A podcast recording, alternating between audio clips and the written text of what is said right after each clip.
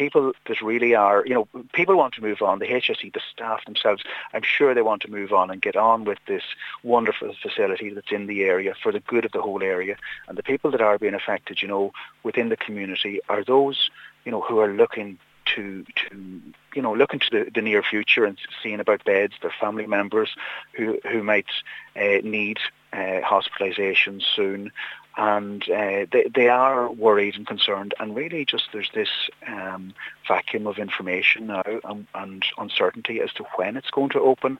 Um, you know, I had heard and had hoped that it would actually start opening in February.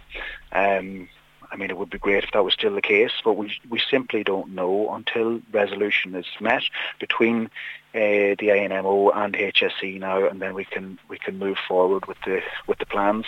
The situation, though, must be quite serious when the INMO have taken the decision to issue this statement and saying the talks ha- have effectively broken down. Yeah. Um, I mean, it, it, sounds it sounds quite serious from the, the, the, press release. You know, I was disappointed to see that that level of concern that they have over, you know, what essentially I can see is a, a staff um, a patient ratio um, issue. Um, but again, I'm not clear. I'm not privy to the details of of the negotiations, of course. Um, I mean, it's a fantastic, wonderful facility.